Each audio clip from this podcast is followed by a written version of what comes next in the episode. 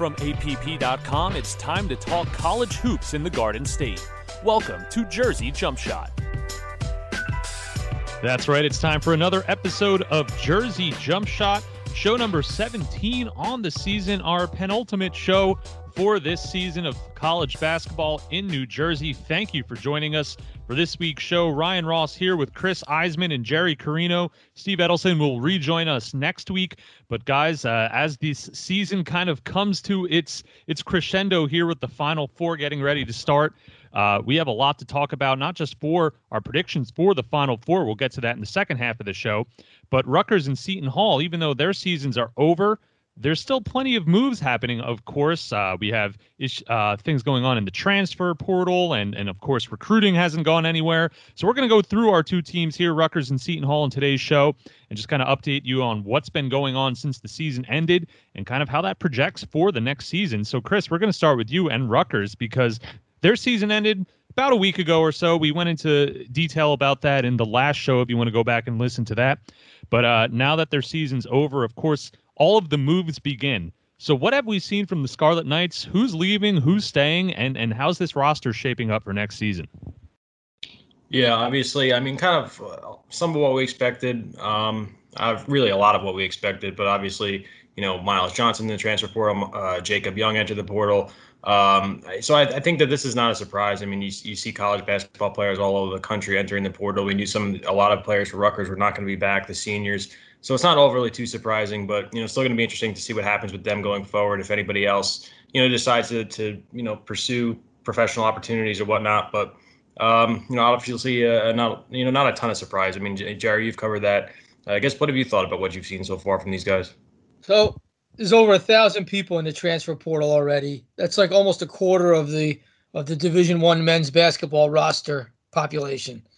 Uh, at this time last year, there were 600 and change. So, you know, there's a lot of changes in rules, and plus coming off a pandemic season where it just wasn't it wasn't a lot of fun for everybody involved. Uh, this is just an explosion that we really expected. You know, it's jarring still, but we expected it. Uh, so every team's going to have multiple transfers and it doesn't it's not a sign of a team's health or a, co- a coach's you know style or anything like that. It's just the way it is now. Uh, with Rutgers specifically you know Myles Johnson's going to be going to grad school probably back home in, in, California somewhere. I keep an eye out for UCLA there. And uh, not really surprising uh, we thought he might stay but not really surprising that he's leaving. And Jacob Young even though he entered the portal he's really probably going to wind up turning professional. He's going to be 24 in, in uh, September. It's time for him to make some money. It's a limited window. You can make money playing basketball. So he'll explore his options, see if any blue bloods come calling. But most likely he ends up um, playing for pay, you know, starting in the uh, in the fall. And then we'll see about Geo Baker. I think it's up in the air. The feeling is that he might stay. He has some unfinished business with Mark Emmert trying to change some NCAA rules on name, image, and likeness. So we'll be hearing from him at some point about his future, but it's possible he will come back. And then uh, Ron Harper, it would not surprise me if Ron uh, tested the NBA draft process. Uh, I've seen him, Chris. You probably have appear in some some end of the second round draft boards. I don't think he'll I don't think he'll wind up getting drafted this year, but it doesn't hurt to test that process. And I'm sure Steve Pikiell will encourage him to do that. So that wouldn't surprise me at all. So this is all pretty normal stuff. Uh, if on the Seton Hall side, Shavar Reynolds, who was a you know great story out of Manchester Township, Jersey short kid, uh, from went from walk on to the team starting point guard. He's taking a grad transfer year elsewhere. Seton Hall's brought in some new players, including a transfer from American, a North Brunswick uh, native by the name of uh, Jamir Harris, who's a 20 point per game scorer who's going to play a big role in the backcourt. They're bringing in a couple freshman guards and wings who are highly touted and going to see a lot of time. So, you know, I think Shavar sees the writing on the wall and, you know, wants to go out with a bang in his senior year and in his post grad year playing a key role elsewhere. So he's looking around at his options. Uh, Myles Cale, who's a big four year contributor for the Hall, uh, a, a four years, three and a half year starter for them. He's entering a post grad year and he has not entered the portal. And it's I think it's possible he's going to stay. Uh, so you don't know. There's a lot of dynamics behind the scenes that go into these decisions. And uh, Seton Hall's also had two other players who had smaller roles into the portal. They're going to be leaving. That's just the way it is now. But we await word on which players are going to come back, and then we'll have a better idea of where these teams stand for next season. It is free agency the month or two after college hoops ends, and that's what we're in the middle of right now at a record pace. Yeah, and it's going to be wild, and and the portal the portal gives and the portal takes away, and of course, uh, every team around the country is going to have guys that enter the portal and leave the program, but then they're also going to have guys come in, and it's it really is like you said, Jerry. It's almost the college basketball equivalent of free agency. And then too, uh, you mentioned too the the NBA draft. Uh, plenty of guys declare with really no intentions of leaving. And, and the reason they do that is because they can come back even after they declare, and they get some pro scouts to to analyze their games and to give them some tips and to tell them what they need to work on. So it ends up being a pretty good learning and growth experience for a lot of these guys who end up coming back to college anyway. So you'll see a lot of that going on uh, around the country as well. For these two teams, if you were to make a checklist, uh, an off-season to-do list for both Rutgers and Seton Hall, what would you have on that list? Whether it's getting a, a, certain guy to come back or crossing your fingers that a guy comes back, what type of player, whether it's a, a specific name in the portal or a type of player that you want to get out of the portal. Uh, also, still regular old recruiting's happening as well. Uh, if you were to have a, an off-season checklist for Rutgers, for Seton Hall, what would be some of the the boxes that you would want checked on that list? We'll start with you, Chris. I'll put you on the spot for this one. well, I think for Rutgers, I mean, I think that I think replacing a guy like Jacob Young would be near the top of that list. Um, a, you know, just a, guard who obviously can, can play defense as well as he can. I think Rutgers also should add some shooting, um, but I think really adding some some quality guards could be uh, a big for them. Um, obviously, some front court depth. You know, you you're with a with a guy like Cliff. I mean, he's he he played pretty well as a freshman, but obviously didn't get a ton ton of experience with with obviously Myles Johnson there, so that could be high up on the list. But but I think that really need you need a guy to play somebody like Jacob Young, a good quality guard uh, who can push the pace like he did, play defense like he did. Um, I don't know. Would you would you agree with that, Jerry? I mean, you think that that's yes. In fact, it's funny you said you said two things, and I think ideally Rutgers combines them in one player, right? A three and D guard would be the ideal thing. Rutgers needs a defensive perimeter guard to replace Young's D. Exactly right. And also, they need a guy who can knock down outside shots. So if they can get both of those in one player, you know, three and D, as they like to say in the NBA, right, Chris? If they can get a three and D guard, Absolutely. that would be great. If not, then maybe two players. You know, maybe you have two players out of the portal that can do that sort of thing. Uh, they're going to need uh, front court depth, like you said. Cliff uh, Omoruyi is going to be the starting center next year, and he's ready. I think he's ready for that role but uh, he's gonna need he's gonna need backup, and you know Rutgers doesn't have a whole lot of bigs, so they're gonna need someone to help play the role he played this year for Myles Johnson, someone to do that understudy role for next year. So those will be priorities. Uh, they have a guy, uh, Jaden Jones, who who was a, enrolled, you know, in January as a freshman.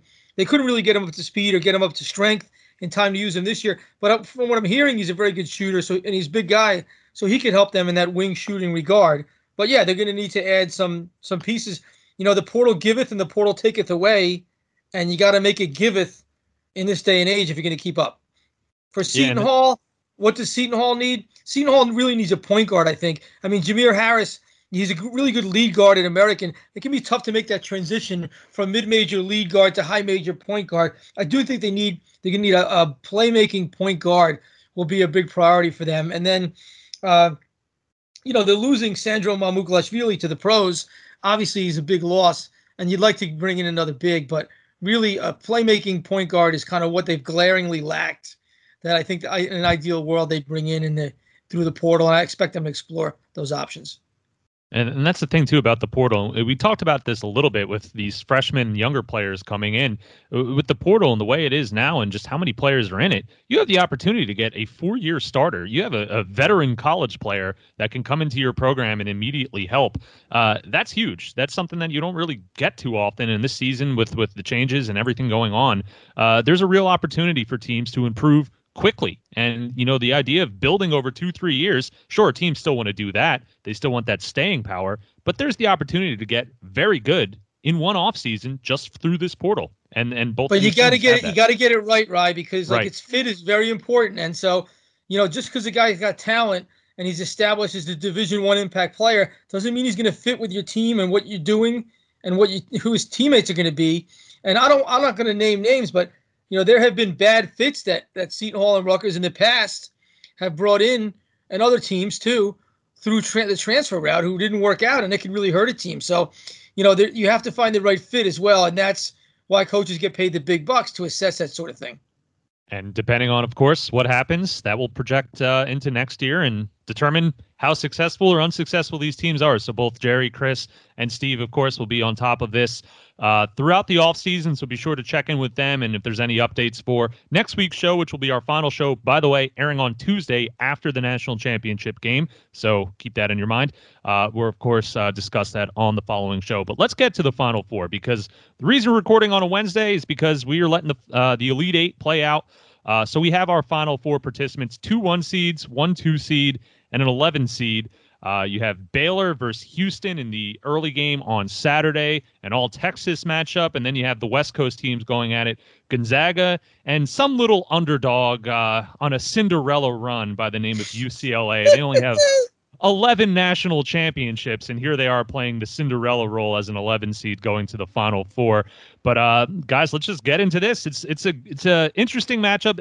The way it looks, I mean, I don't see Gonzaga losing. They're they're my pick to beat Baylor in the national championship game. I'm curious to get your guys' thoughts about how we got to this point and how you think things are going to play out.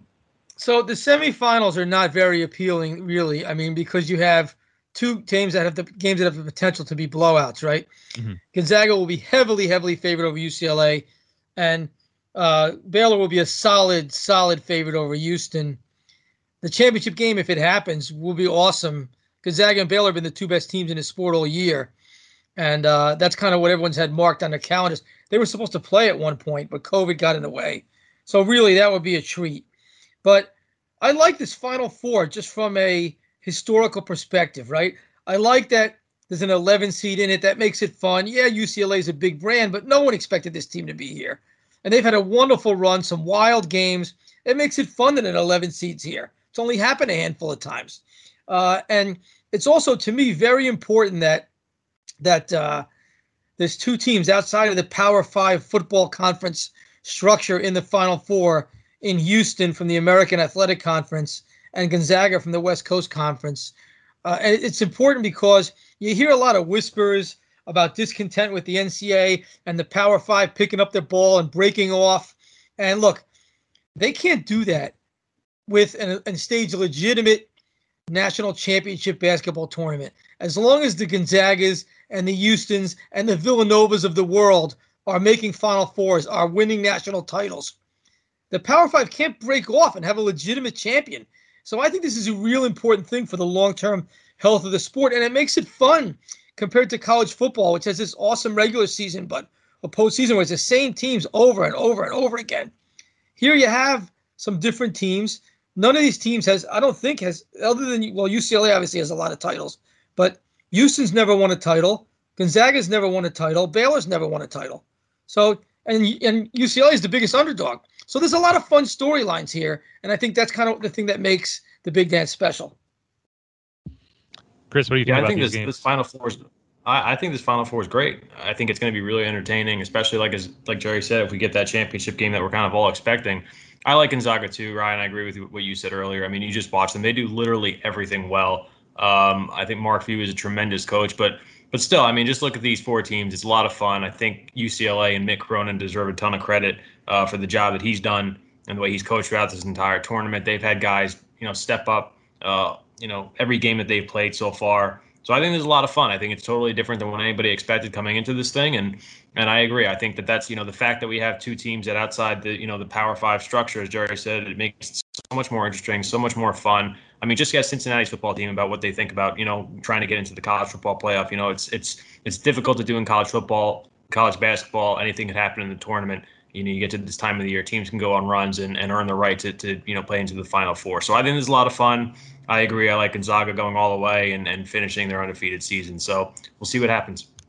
And mick cronin's a good guy by the way. I don't know the other coaches uh, but mick cronin's a good guy. He's worked his way up the ladder the hard way. He was assistant at louisville with kevin willard. They remain really good friends. And uh, you know he's got a there's a jersey angle here. He's got his associate head coach darren savino as a st anthony high school alum who got his start as a, as a staffer at Seton Hall and then was a Rutgers uh, assistant coach before joining up with Mick Cronin in Cincinnati, and now moving with him to UCLA. So there's a cool Jersey storyline in there, and uh, yeah, I mean this is this is fun. This is going to be fun, but it's just how can you pick against Gonzaga? You watch them play. I mean, they play the game at an NBA level with that offense, right, Chris? And so it's almost ridiculous. It's just, oh, it's, it's hard to see them losing, but you know that's gonna that's why it's fun. You got to play the games. Yeah, and I, I, mean personally, I've expected UCLA to get blown out a few stops along the way to the Final Four True. here, and they keep proving True. everyone wrong. And they came from the the first four to the national championship or to the uh, national semifinals, the Final Four. Uh, I think VCU might have been the last team to do that, and that was almost what ten years the ago only, or so. The only team, the only other team is VCU and Shaka Smart to go from the first four to the to the Final Four. Yep. And now we have to give Steve partial credit because UCLA played Michigan State in that first four game. If you go back to our final, our, our prediction show for the tournament, Steve had Michigan State going to the Final Four, so he had the right game, the wrong team. Partial credit for Steve on that one. But yeah, I mean, it, there are so many storylines in this game. I mean, you have, like Jerry said, you have two non Power Five teams in it. Sure, they're quite powerful for non Power Five teams, of course, and Gonzaga and Houston uh, has the pedigree as well. And then you have the two one seeds, Gonzaga and Baylor, like Jerry said, the two best teams in the sport the entire season. So I think it's going to be fun. And, I, and, you know, could they be blowouts? Absolutely. But the teams that are there have, have, proven time and time again that they're they're not going to get blown out. So I'm hoping for some entertaining games. But yes, I do see Gonzaga over Baylor in the national championship game. But we will see let, how that plays out. Let me and ask course, you guys something. Yeah. What do you think of the What do you think of this format compared to the old format? The way the days the games have been played on. I asked I asked people about this on Twitter. Got a lot of mixed reaction. What do you What do you think of the the Sunday, you know, the Saturday, Sunday, Monday, Tuesday format instead of instead of the old Thursday through Sunday. I think, I mean, that Thursday at noon when you just had that first wave of games starting, that was just there was nothing like it. There was nothing like it. It was a holiday. You're, was a you're counting down the, the the seconds as you, you sit in your desk at work or wherever you might be. You're, you're counting down the seconds, and you know you're sneaking the looks on your, your phone. You're sneaking the looks on your, your computer screen as they're happening. It, it was it was a national holiday. I think for for viewing opportunity to to have the Friday, Saturday, Sunday, and Monday, a little Monday night basketball, which you know that's historically a pretty good night for for sporting events. You see a lot of uh, national championships and and things like that happen on Monday nights. Uh, I, I, money drives it. So if the if the viewership is there, if the eyes are on it, uh, this might be the format to stay, depending on, on what the numbers are like there. But it, it is hard to part way with that that Thursday, Friday, just wave of games that comes at you starting at noon. It, it's it's an adjustment. It hasn't resulted in me watching any less than the old format, and I'm sure a lot of people would say the same thing.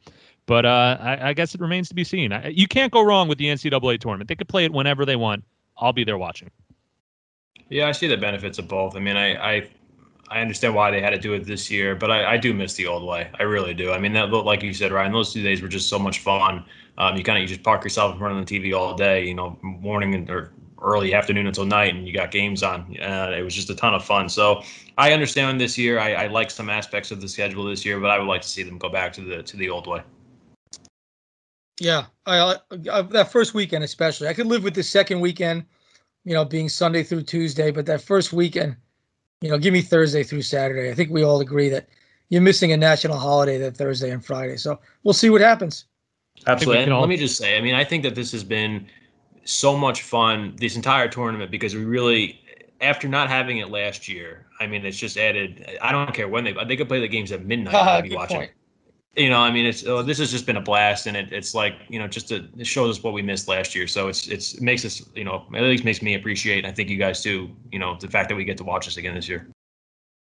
Absolutely. Well said, Chris. Absolutely, absolutely, and we're we're definitely looking forward to the final four, and we've enjoyed bringing you the show all season too. We have one more show coming to you next week. That's going to happen Tuesday, the day after the national championship game. So of course we'll discuss that. We'll update you on any news from Rutgers, Seton Hall, Monmouth, and our Jersey schools, and we'll wrap up the season. Can't believe it! This is our 17th show. We have one more left coming for you, uh, guys. Before we wrap up. Uh, quickly, let's go around. We'll start with you, Chris. Just anything that our listeners can read of yours uh, in the coming week. Yeah, well, I'm I'm back toward shifting toward football now, but uh, spring practice for the football team was supposed to start this week, but obviously they're in a COVID pause, but they're supposed to uh, to get that started hopefully soon. Um, so you know, keep checking uh, app.com for more spring football coverage whenever it gets going. But uh, I know Jerry has some some good stuff planned. I'm sure. Yeah, I have. I interviewed Darren Savino, like we said, the Jersey guy on UCLA staff, and there'll be there'll be something on him Thursday morning. I think probably Thursday morning, later this week online. Uh, nice feature on him and his roots, and you know how that's influenced where he's gotten to today. So it, that'll be a fun look, and we'll keep an eye on you know the transfer portal and and the comings and goings, and update you as they happen. Absolutely. Be sure to follow along on app.com, northjersey.com. Follow us on Twitter. Be sure to tell your friends to subscribe on SoundCloud, Spotify, or iTunes. And enjoy the Final Four this weekend. We will be back on Tuesday to wrap up the college basketball season. We're looking forward to that. Enjoy the games this weekend. For Chris, for Jerry, for Steve, I'm Ryan. Thanks for listening to Jersey Jump Shot. We'll talk to you next week.